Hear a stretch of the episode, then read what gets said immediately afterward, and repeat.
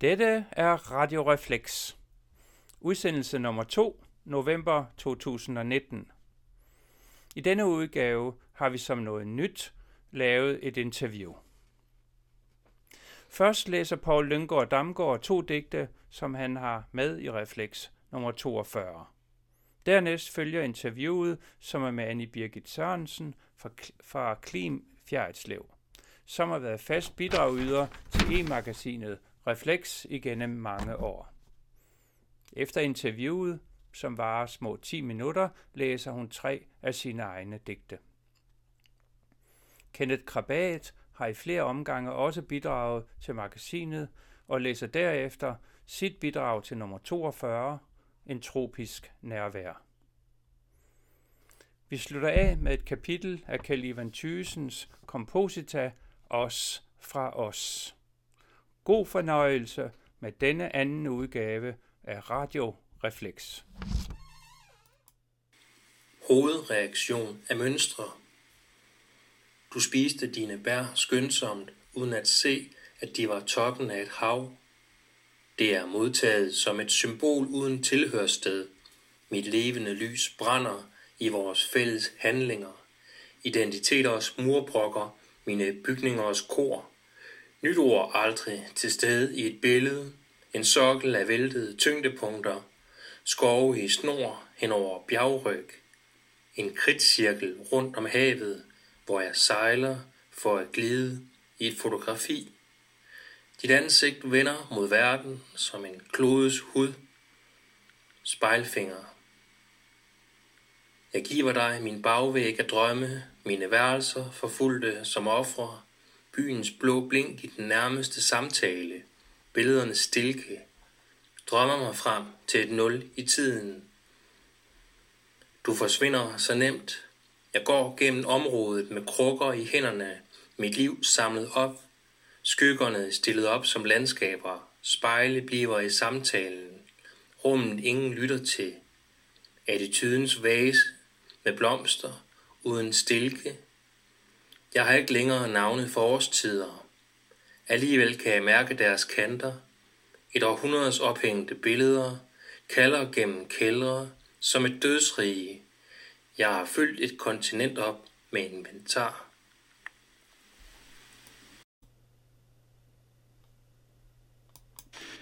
Ja, vi sidder her i Annie Birgits hyggelige stue i Klim, ude af Fjærdslev, og vi vil gerne stille et par spørgsmål, så take it away, Jan. Tak. Annie Birgit, hvorfor laver du digte? Ja, det er et svært spørgsmål, når man sådan skal tænke over, hvorfor man skriver digte. Det er nok... Det er noget, jeg altid har gjort, i hvert fald siden jeg var helt ung. Og fordi jeg har altid godt kunne lide sprog og lære sprog og tænke over ord og deres betydning.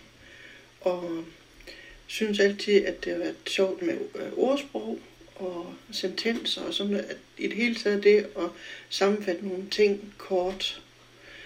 Og så er der en udfordring i det at sætte ting sammen, som gør det så at sammenfatte til en mening, sådan at man får hele meningen så kort som muligt, og simpelthen se, hvor kort kan man egentlig sige tingene, og så stadigvæk gøre sig umage med, hvorfor nogle ord man bruger, og at, fordi hvis man godt kan lide ord, og gerne vil lære nye ord, så er det også sjovt og spændende i sig selv, at prøve at sætte ord sammen, og se, hvad det så giver. Og det er jo sådan, digte bliver til, det er lidt, at man sådan prøver med nogle ord, og så kommer nogle andre ord til, som det ord, man så bruger. Men det giver meningen, der peger hen til noget andet, og så er det samtidig, at et digte bliver dannet på den måde, at man har lidt, det er lidt sjov og lidt hygge med at lave en ordleg nogle gange, og bruge sin fantasi også. Det kan også være, digte kan være fri fantasi, men det kan også være lidt mere alvorligt, hvor man tænker over nogle ting i tilværelsen, og man har brug for at formulere. Og der er digte rigtig gode, synes jeg, til at komme til en erkendelse om nogle ting og bearbejde nogle ting måske, eller ja. Og digte, det er også tit øjebliksbilleder. I hvert fald, det kan jeg rigtig godt lide at skrive stemningsdigte, fordi at, altså, naturen, den er tit inspirerende til et digt, hvor det sådan er, det kan være et øjebliksbillede, det kan være noget, man oplever, hvor det lige er noget, der gør indtryk, og man så simpelthen, det er man altså nødt til lige at prøve at sætte sammen til et digt. Så det. Har du nogle forfattere, som du har ladet os inspirere af? Det er svært at fremhæve nogle bestemte forfattere, men selvfølgelig bliver man påvirket af det, man læser, og det, man godt kan lide at læse. Og førhen der har jeg læst meget af både klassisk, nogle forskellige klassiske digtere, og også mere moderne digtning. Og det er altid hyggeligt og sjovt at læse forskellige slags digte, synes jeg. Så der kan være mange forskellige, hvad man nu er i humør til at læse. Som,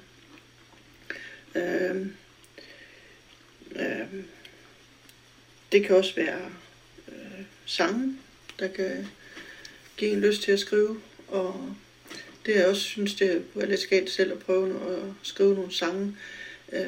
Det kan være for eksempel, hvis man kigger i Højskolesangbogen, så kan det godt samtidig give noget inspiration. Og det kan også være for eksempel moderne sange, som der er den danske sanger Sebastian, hans viser og ballader og sådan noget.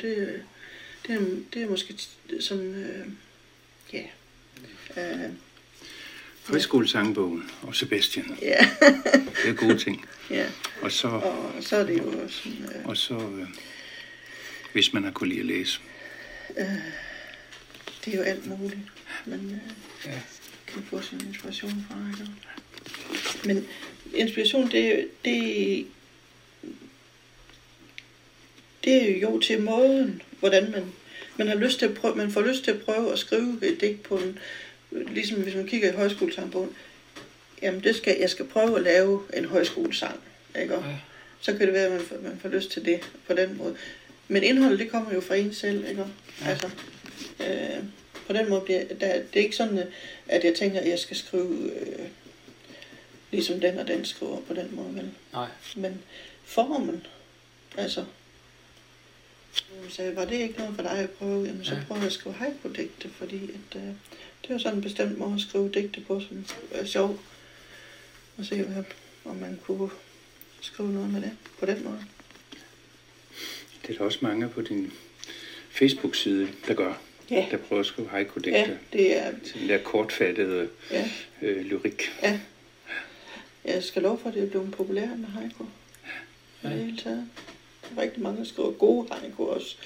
Og der er jeg også inde på nogle engelske Facebook-sider og kigge en gang imellem, og der er gode haiku-digter.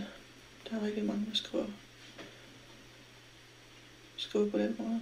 Fordi det er, ligesom, det er lige til at gå til, fordi at man kan sætte sig ned, jamen jeg skal skrive de her 3 linjer, eller også hvis det er tanke 5. Men de der 3 linjer, det er til at gå til. Ja. Det er til at overskue. Så, og det er jo også rart, når man altså... fordi når man har en sygdom, en sygdom, hvor man hurtigt bliver træt og ikke kan skrive de længere stykker, så kan man sætte sig ned og skrive et kort digt. Og så er det rart nogle gange, at man har en fast form på det. Og så kan man holde sig inden for de der 3 linjer, og så skal det være så mange stavelser. Så kan man se, hvad man kan få ud af det. Ja.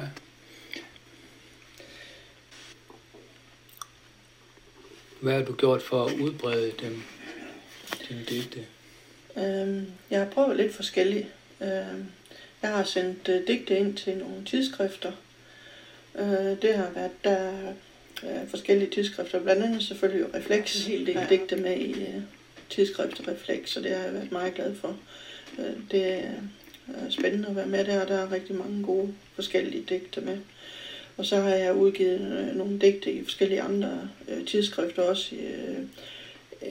M.K. Singh og Orbit Soul har jeg haft digte med i, og så har jeg skrevet nogle engelske digte på en side, der hedder poemhunter.com. Og så har jeg udgivet en e-bog på Saxo.com, Saxo Publish, og den hedder Livets Labyrinth Gang. Og på Facebook er der er forskellige hyggelige grupper med digte, og der har jeg også for nogle år siden oprettet en gruppeside, der hedder Dansk Kortfattet Lyrik, hvor der er mange, der efterhånden hygger sig med at skrive kort digte. Det er simpelthen så kort som muligt, helst bare på én sætning, én linje, én hel mening, og så se, hvor kort man kan gøre det. Og det er faktisk, altså, det er der mange, der synes, det er sjovt at være med der.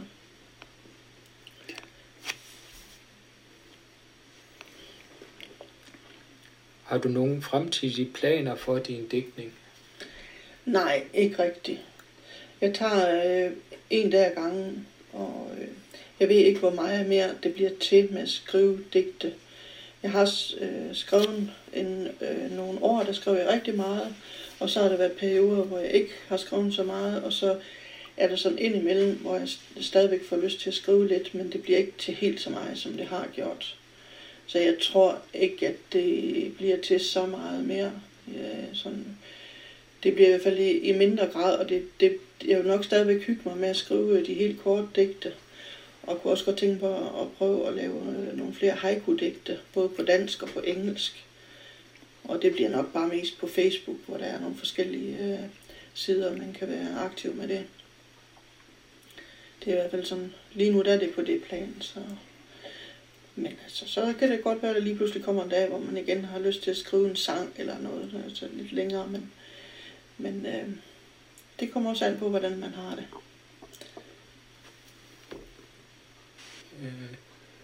Tak fordi at du vil være med til det her interview om digtning. Jamen selv tak. Det var et godt initiativ, synes jeg. Jeg synes, det er spændende at se, hvad det bliver, om der bliver flere radioudsendelser. Ja. Ja, det er godt. Ja, vi siger tak til Annie Birgit. Jeg håber, stop herfra. Hittebarnet. Flagrende i vinden kom mindet pludseligt med et stormkast. Hun greb det i sin ene hånd ud af den blå luft. Heldigvis forstod hun dets sprog. Mindet havde sin historie at fortælle.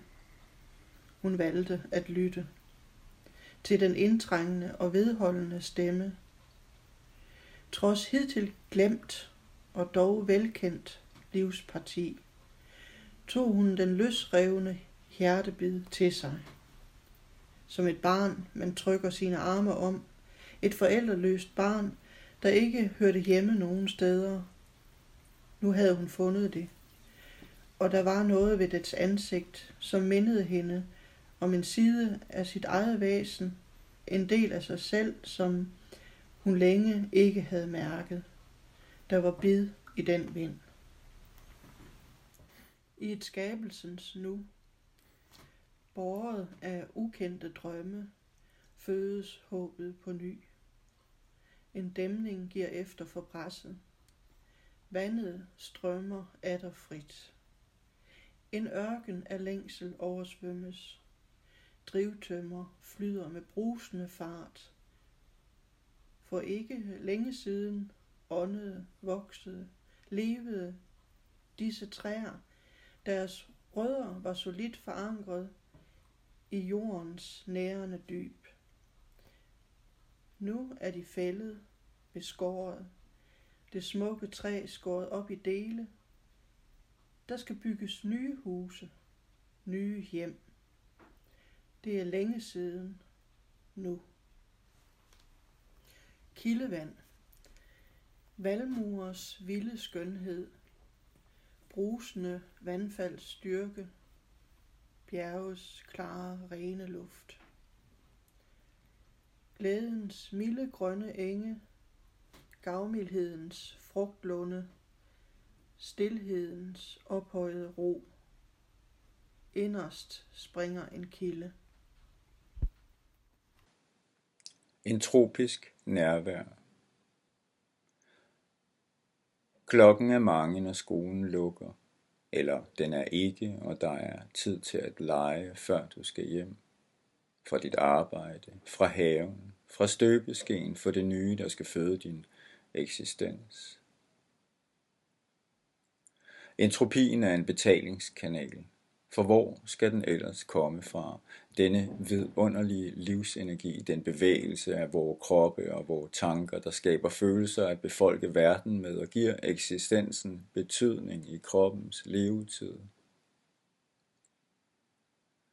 Entropien er dermed en bananskrald på tom gade, og her kommer du, iført stiletter eller herresko med skindsåler, og du træder ret hen over bananskralden, du træder ret hen over den gule skal. Denne gang. Forestil dig at gøre det 25.000 gange. Kan du se det for dig? Tag en taxa, cykle. Bananskralden er en metafor, din kødabe. Jo flere gange du træder hen over bananskralden, som ligger der med dit navn på, desto større sandsynlighed for, at du skvatter i den. Kan du få dig selv til at elske noget, du ikke tiltrækkes af? Omsorg, forståelse, inderlighed, empati, men kærlighed? Nej, vel? Ingen siger, du skal elske entropien. Her står du så. Uret har slået, men du har ikke lyst til at gå hjem. Fornemmelsen siger dig, at du ikke kommer hjem, hvis du går nu. Men du kan ikke blive her for evigt. Her er intet helle. Du er nødt til at gå, så du går modstræbende. Du synes, det er tarveligt. Et billigt pus livet spiller dig, at du ikke kan følge din fornemmelse, når den taler allerhøjest. Her sidder du så på et gadehjørne langt fra hjemme og taler med eksistensen om det væsentligste ved eksistensen. Er du et lille futtog? Nej, det er du ikke. Er du en sølvsabel? Nej, det er månen og ikke dig. Er du så inkarnationen af uigengældte følelser? Nej, det er en naturlov, at der er flere demonstrationer af følelser, end der er møder. Hvad er du så, hvis ikke hvad du kan tænke eller føle eller forestille dig? Er du et hus at efterlade for andre at flytte ind i? Det er du til dels, men du må forlade det for at gøre det beboeligt. Er du villig til det? Er du villig til at gå hjem? Du rejser dig og går. Det er nyttesløst at forsøge at komme overens med entropien. En drage har sin ild på indersiden, mens du laver bål ved at gnide pinde mod hinanden. Så nej, ild er ikke ild. Ild er også entropiens ejendom. Du kaster pindene fra dig og løber.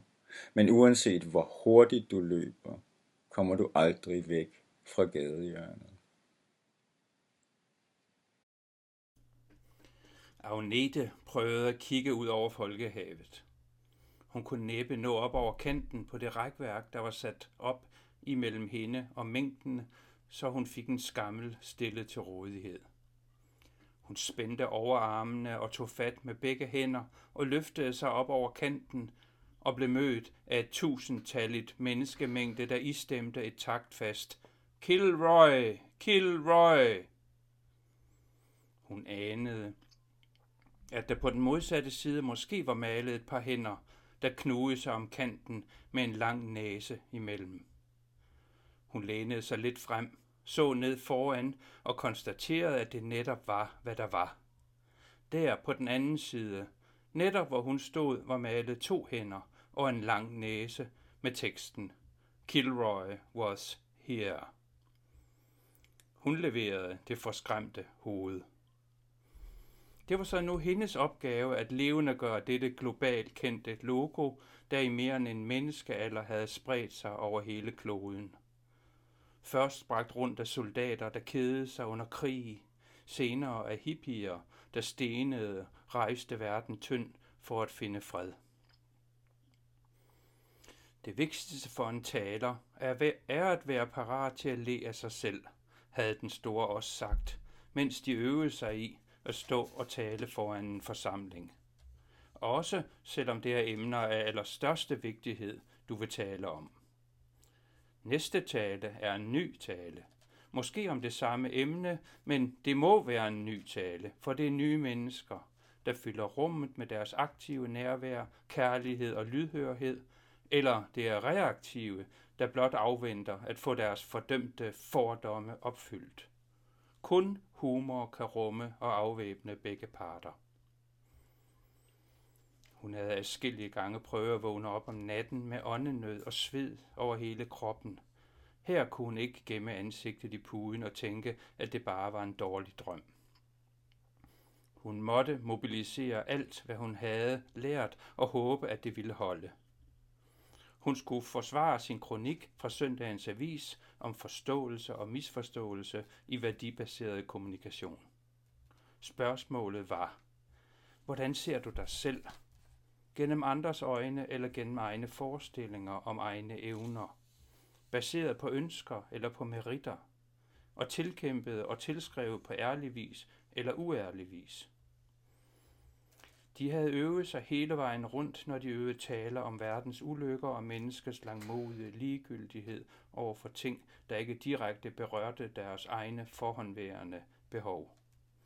Dette her var en udfordring af de større. Hun valgte til en begyndelse helt at afvige fra den forberedte tale, og i stedet modtage folkets takfaste råb som en hyldest.